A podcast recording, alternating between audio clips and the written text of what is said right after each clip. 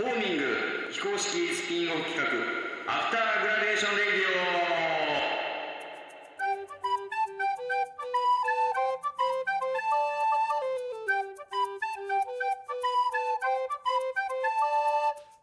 皆さんこんにちは。岡山県北プロモーターことレアルラボの藤田亮太です。ノアサージュの榎本直子です。マディバレートレーニングのまどかですこの番組は創業スクールホーミンの第2期生卒業生の3人がメインパーソナリティとしてお送りするトーク番組です。ホーミングの体験談やビジコンファイナルステージの裏話などを時々ゲストを迎えてただただ喋るという番組です。はい。最後噛みましたね最後。でも通しましたね。はい。はい。じゃあ、えー、と第10回目ということで、はいえー配信をしております。やる気出てきたやろ？あ本当。10回目。ですね体が温まってきた。熱なってきた熱なってきたもん。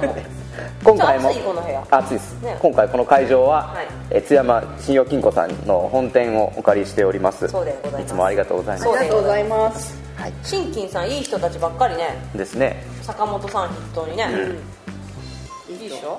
いいっしょ？って言って自分のもの出してくる。いいっしょ坂本さんね。はい、はい。融資のご相談はぜひ津山信用金庫さんに、うまい具合してくれると思うんですよということで。きっと。はい、い。では本日も、えーゲストの方に来ていただいております。はい、えー株式会社釈本法制の釈本達弘です。よろしくお願いします。お願いしよます。ろしくお願いします。3週にわたってですね釈本さんゲストにお迎えしてお送りしているわけなんですけどだいぶあの一体感が生まれてきてるんじゃないかなと思いますけど、はい。どんなですか？みんな友達です。ぜひそうですね。はい。一時はねあの圧がすごいといういやいやいや。圧すごい圧すごい眠気くる眠気は？すごくて眠気きたんだよ多分。あ圧のせいですか？圧のせい。あ本当に。絶対。今日メインでねまどかさん喋ってますけどその眠気覚ましのために喋られてるっていうところはあるんですか？チョコレート。チョコレート。チョコ食べたらやっぱりこうちょっとね血糖値が。血糖値が上今日はがってきた喋るよ。あ喋れます？そう。でもメイン何回目？メインはあの8回目9回目は結構しゃべ喋ってないけど、はい。10回目はもういけそう。じゃあ釈本さんのいいところをどんどんこう引き出してい。ってください。はい。今回はですね、えーとまあ、先週に引き続いて釈本法生さんのオリジナルブランドの釈の根についてまあいろいろとお伺いしていこうと思っているんですけど、あはい。あの前回の最後にクラウドファンディングの話をお伺いして、まあ、それすごいなっていうふうなことになったんですけど、はい。えー、と2017年と18年と2年連続でクラウドファンディングをされて両方とも達成をされたっていうことなんですよね、はい。でそこから、まあ、一気にこう認知度が広がっていったっていうふうな実感は感じられてるんですか？なんか手応えみたいなところはありますか？いやだから結局そのけ一個の成功っていうことももちろんありましたし、はい。あの僕らってどうやって販路を開拓したらいいか分からなかったんですよ。どこ誰にどうやってみたいな、えーってなってたんですよ。はい。けど成功しましたっていうのがネットにまあ載る載りますよね。履歴として残ると、もう思わぬ電話がふっとかかってきて、へどあいつかあそこでやりたいなと思ってたところから電話かかってきたんですよ。引き寄せた。そうなんですよ。引き寄せちゃうねえでそそれはどこだったんですか？それは言えないです。や言えますよ。全然今もやってるあの阪急。西の百貨店でいうと西の王者って言われた阪急百貨店さんからはいかかってきへてそんなとこからかかってくると思わないじゃないですかこっちも。それ直接電話かかってくるんですか？直接バイヤーが直接電話してきて。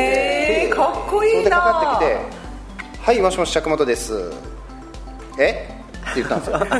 向こうはだから阪急阪急百貨店のとかっていうそうそうそう。しかもメンズ館って言ったらやっぱりメンズのやつの中の西のやっぱり王者みたいなところあるんで、えじゃあ梅田の？梅田の。でかかってきた時にって言われたんで「ははいい、釈本です。もううん誰々です」え？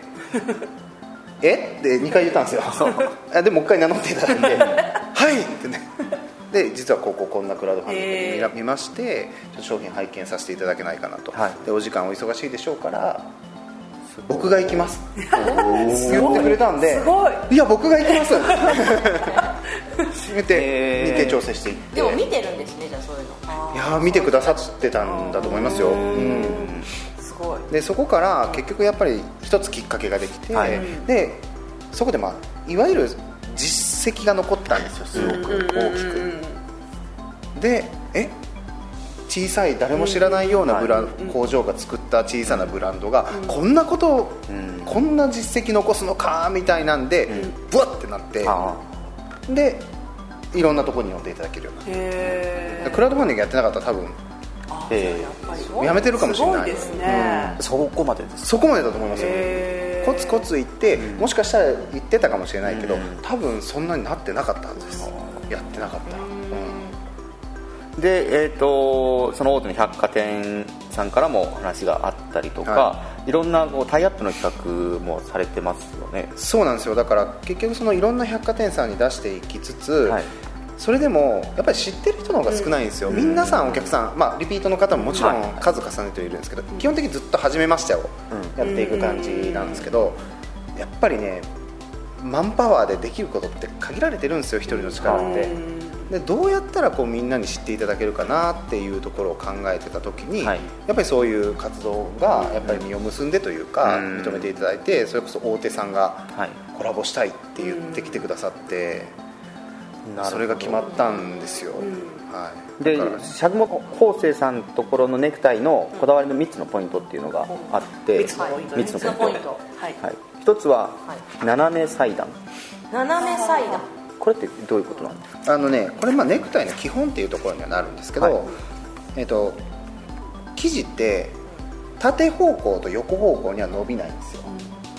うーん。でもうん。斜めにか傾けると伸びるんですよ、これねあの家に帰って服とかニットとかじゃなければ、はい。普通にこうバーンって引っ張ってもらったら伸びる伸びないあります。だから、まあ今ネクタイを今やっていただいてるんですけど今こう引っ張ると伸びないんですよ、うでもこれ持ってください。先っちょグッと持ってくださいね。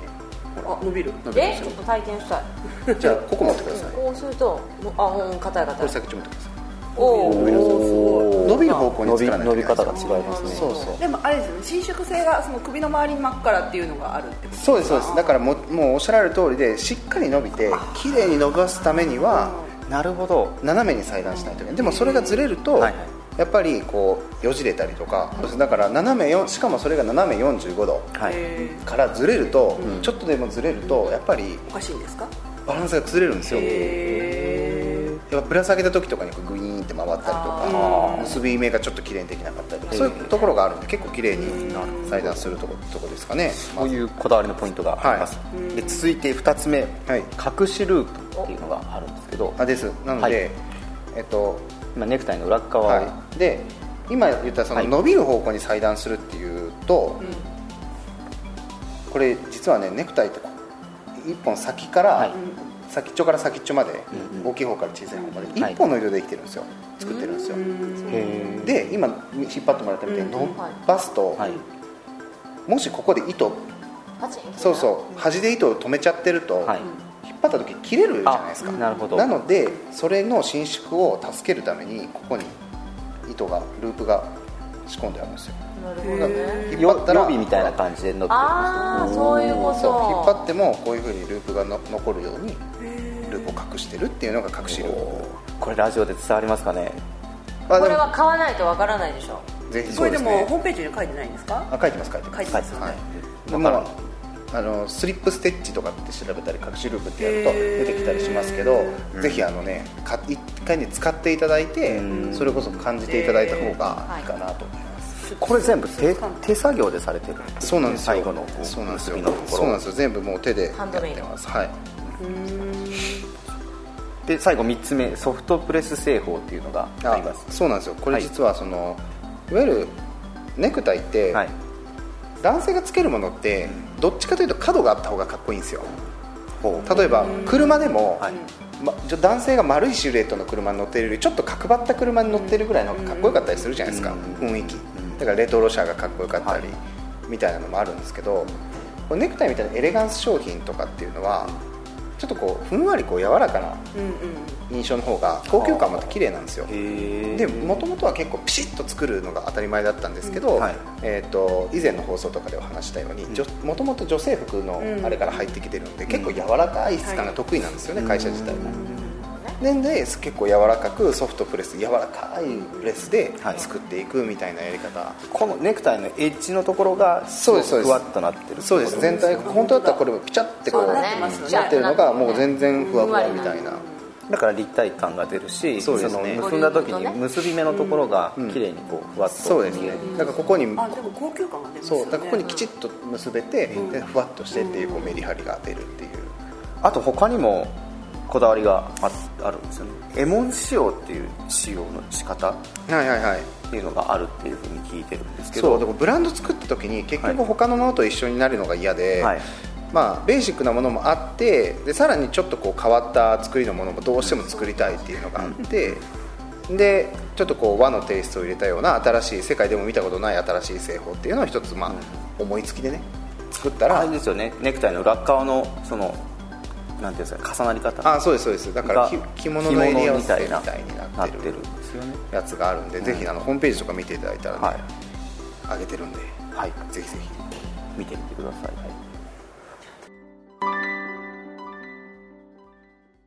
今回スーツカンパニーさんとのタイアップの時に、はい。すぐにそのやりますっていう返事をされてないみたいな表現をブログでされてたんですそうなんですよその辺って何かこう葛藤というかコラボレーションっていうのはすごく嬉しくて、はい。まあなんかこう今まで全然世に出てなかったみんな知らなかったものが一気に知っていただけるチャンスはい。ではあるんですけどどうしてもやっぱりこう価格の部分とかテイストの部分でちょっとこうどこまでかん汲み取っていただけるのかとか、今までこう応援してくださった方もいらっしゃる中で、はい。例えば1万円ぐらいの商品でずっと僕たちがこだわって作ってきたものをじゃあ価格をグッて下げてコラボレーションするのがブランディング的にどうなのかっていうところがぶっちゃけすごい悩あみだったんですよ。ただやっぱりそこでめちゃくちゃ悩んだんですけど、結果やろうって思ったのは、逆にそうやってみんな応援してくれてここまでなったんだから、もっとこれをみんなに知ってもらって、えー、と成長することの方が恩返しになるなって思ったんですよ。で決めたんですよ、やるっていうことを、はい、そこすごい葛藤がありますよ。ありました。めちゃくちゃありましたし今でもあの本当にコラボするのがいいことなのか自分たちにとってって言われる方いらっしゃるんですけど今はもう自分で決めたことなんではい。はい。もう堂々と意味ありますって言ってます、はい、意味があるかないかは今から意味あることにしますって言ってます、はい。あれい一個一本あたりの単価ってやっぱりああいう大手に入ると、うん。ちょっと価格は下げないといけないんですか？あもちろん全然その売価自体も違いますしうん。年間だから僕たちが尺の根っていうブランドオリジナルでやってるブランドの生産数を1回のコラボで超えるんで へえすごい数出るんですね。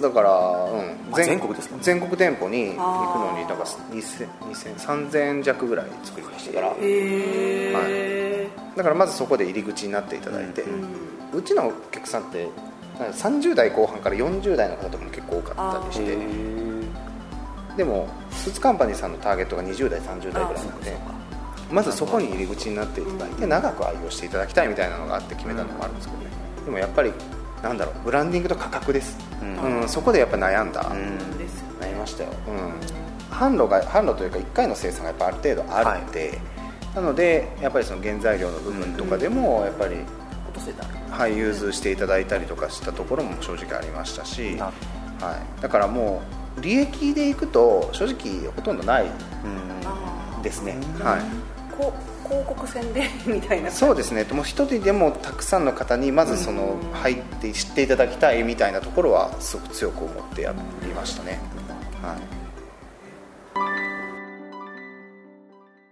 僕一つあの好きなエピソードがあるんですけど、はい。最初の頃その店頭でネクタイを売られてたはいはい。時に、はい。大阪だったか東京だったか、はい。あの男の人に声かけられたっていうエピソードが3つのネクタイを持ってられてる男性の方がいて、はい。このネクタイ作った人はいるかみたいな、はいはいはい。まあ君が作ったから買うよっていう感じになる,、なるんですよ。でも君が作ったのどれだみたいな感じになってこれですみたいな感じ。でじゃあもう君をのを信用して買うみたいな感じで買ってくれたりとか。だから物ありきなんですよ。もちろん物ありきなんだけどやっぱり僕っていう人を認めてもらう瞬間がやっぱめちゃくちゃ多いんですよ人外に出てやっぱり挑戦してると認めてくれる時もあるしお叱りの言葉を受けることもありますしそれの一つ一つがやっぱり成長につながるからもうずっとやっってますね。もうやっぱりすごいですよね。その作ってそれこそ作って終わりじゃなくて、はい。作ってエンドユーザーのところまでと届けてしかも対人としてはいやり取りをするから、その喜びがダイレクトに伝わるしその人の評価もこうダイレクトに伝わってくるわけじゃないですか。あそうですそうですそれがすごく、あのーいい面もあるしこう怖い部分もあるんじゃないかなと思うんですけどそこをやめずにずっとやっていくっていうのは喜びの方が大きいからまあもちろんそれは十二分にありますしまずみんなこう支えてください。僕一人じゃ立てないんで、みんなに支えてもらってる分そのとにかくやりまくって、そういう挑戦をしまくってで声も聞きまくって怖いけどはい。やりまくった後に恩返しというか成功することが恩返しなんでそのためにはもう怖いなんて言ってられないみたいな感じで結構もう突っ走ってる感じはありますけどね。怖いですよ本当でも。ん。うん。激怖です本当ずっと毎回。怒られるんじゃないかとかね。ずっと思ってますよでもまあこうやって活動されてたらだんだんそれをじゃあどっかで喋ってほしいとかっていうのも増えてきたんじゃないですか？いやだからねあのホーミングの時とかにそんな話をしてて、あの倉敷じゃないごめんなさいえっ、と鳥取に行って話をするとした時にそこの方が鳥取で講演してくれないかとかっていう依頼をいただいたりとかもありましたしあのうんちょこちょこありますね、うん。人前で喋ってくれないかみたいなのはノウハウとか経験とか教えてみたいな感じで、すごいやっぱりそのフロントップランナーとして走っていかれてるから、その後にできた道のなんていうんですかノウハウみたいなのをすごく聞きたい人はたくさんいると思うし、その実際に通ってきてる道の説明をしてるからすごい説得力があるしなおかつなんかその同じ道を通りたいと思ってる人たちのこう引っ張り上げてくれるような、とまあ、時に後押しをしてくれるようなすごくこう力をもらえるなって思うんですよね。なんかそういったところで、あのいろんな人たちに刺さるような、まあ、この放送自体も、になったらいいなと思ってます、作った後、はいって言ったらやっぱりあの今までとみんなの見る目も変わったんじゃないですか？あ変わります。だからし従業員というかもう一緒に戦ってくれてるスタッフの意識も全然変わりましたよ。だからもう途中で言ったかもしれませんけど誰かに届けてるじゃなくて、うん。あもう尺の根を買ってくれるお客さんのために作ってるんだみたいな意識ができると従業員も実はあのあそこの縫製工場で働いてるんだよぐらいの感じだったのが、あの知ってるあの尺の根っていうブランドやってるあそこの工場で尺の根って私らも一緒に一緒になって作ってるんだよみたいな意識になるから全然違いますよそれは、うん、あなんかクラウドファンディングした時も、はい。なんえー、と普通会社のスタッフって、うん。まあ、そんなでもないじゃないですか、そう従業員が支援してくれるんですよ。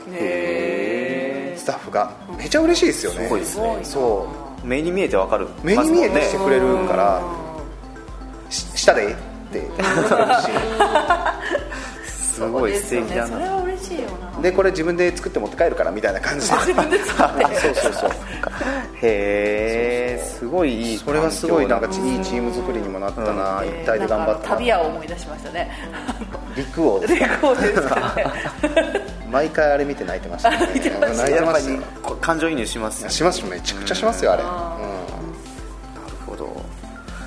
で今情報発信もすごい力入れてされてるんですけど、はい。その中でノートが一番フォロワー数が増えてそうなんですよ。ね。ん、だからどっちかというとツイッターは本当ただのつぶやきみたいな感じで,、でフェイスブックはもう日常とはい。お知らせ、インスタはもう商品のっていう感じで、ノートの住み分けとしてブログとあえて書いてるのは、い。どっちかというとノウハウ、今までの経験とかを感じたこととかこれからはこうであってほしいみたいな未来予想図的なものを結構書いたりとか、いつから始められたんです？かえっとね2019年の1月ぐらい。だからめっちゃ最近。ちょうど 1, 1年ぐらい。1年中で6000人フォロワーがあるわけ？6000人フォロワー。すごいですすねごいな。何なんでしょうね。なんかバズったんですかね途中。うーんとねバズったというよりかは、まあ、すごくバズったってほどでもないですけどちょっと注目をいただいた記事はあったりとかして、まあ、現状とか、じゃあそれを打開するためにどうしたかとかっていうこう部分とか。やっぱりその続きが見たいっていう感じになるんでしょうね。釈本さんのその取り組み自体がこうチャレンジングで今まさにこもう進行形でいってるからうん。それをフォローしてその続きが見たいみたいなのをリアルで楽しまれてる方が多いのこかな。れブログなんですか？に近い近い感じですね。ですねなんかあうんうんうん。釈本さんのフォロワー数自体もい1月から始めて9月までで2000人なんですよね。そうなんですよ。であそっからがグッとそっから3ヶ月で倍になってもう2000 3人でもすヶ月でごいよねだって。2000に増えてるから指数関数的にやっぱり注目が集まってるからみたいですね。シェアとかもされてるのとか見れるんですか？なんかデータとか取るのあは。あ出ます出ます。あ出出るんですか、はい、だからまあ、こまめには正直見てなくて結構あの自分の好きなことというか、うん。伝えたいことを結構一方的にバーって書いてる感じなんですけど毎日こうボボボボボボって増えてるからなんか途中からすげえ楽しくなる。でもでもフォロワーさんを意識とかってして書いたことはない、経験したことしか書けないから、いやー多分ね筋が一本通ってるからを見てるのはね、うん、見てる方も面白いんだと思いますよ、多分同業の方とか、うん。本当もう全くビジネスをこれから構築しようっていう、例えばファッションとかアパレルの方でやりたいとかって言われる方はちょっと読んでみると現実が見えたりとか、何でつまずくのかっていうのが分かったりとかするんじゃないかなと思いますけどね。ノートのトップページとかでいろんな記事とかが上がって上がってくるじゃないですか、はいはいはい。あれにも出たんですかねじゃあ。いや乗ったんかな分かんないんですよそれが。ただすごいその年間あじゃあ月間 PV がなんか20万からぐらいあるような方が僕のやつを見つけてくれて、それをシェアして記事引用してブログ書いてくれたりしたやつが一番読んでいただけたやつですかね過去、うん、そうそう。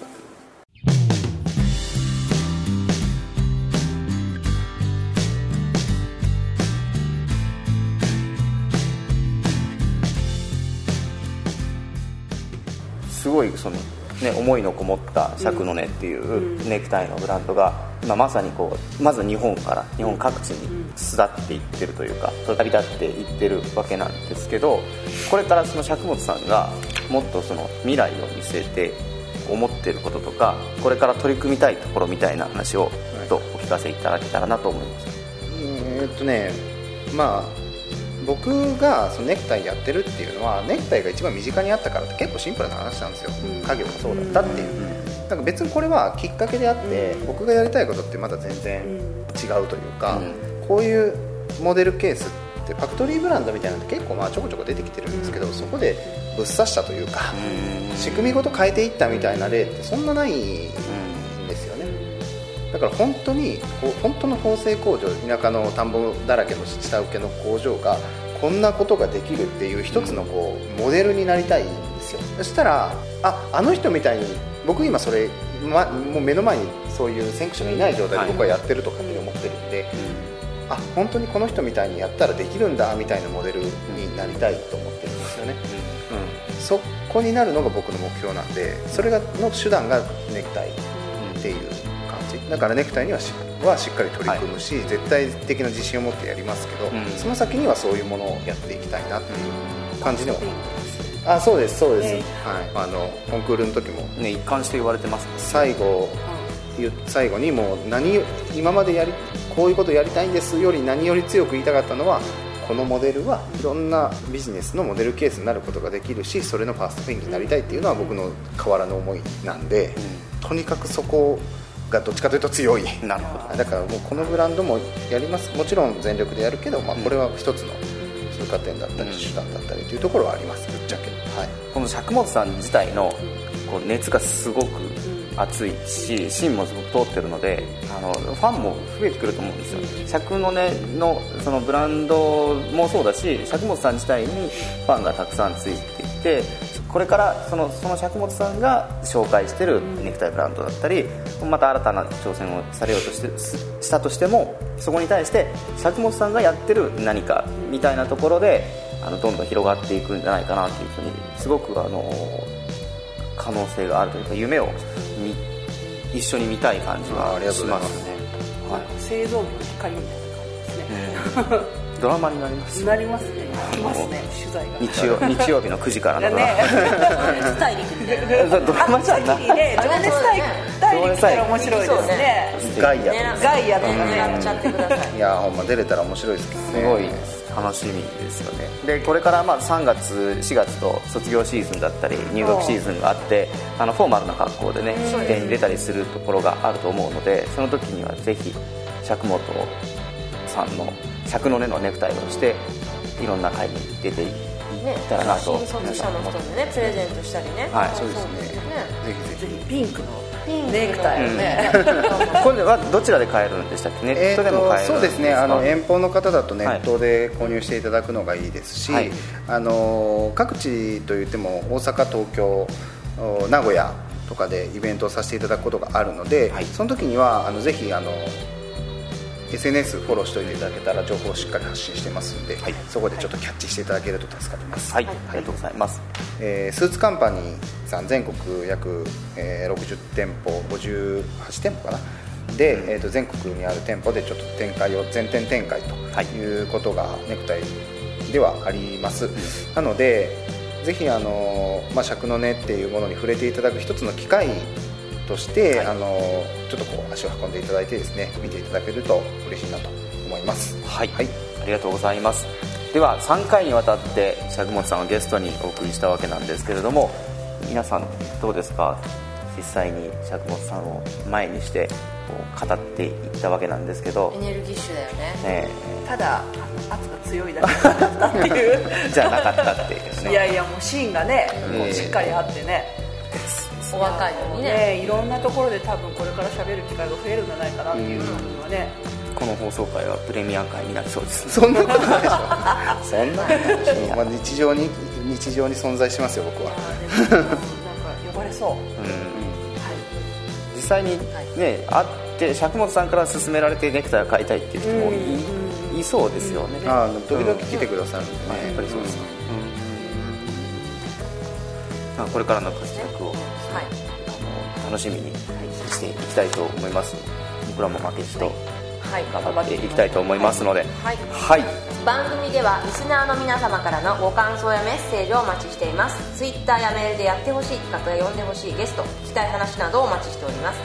Twitter のハッシュタグは AGR メールアドレスは after.g.radio2019 gmail.com after.g.radio2019 gmail.com です。Facebook ページもありますのでぜひフォローお願いいたします。はいありがとうございます。それではAfter Gradation Radio AGR ここまでのお相手は藤田亮太と榎本直子と影山まどかと釈本達弘でした。ありがとうございました。ではまた来週バイバーイ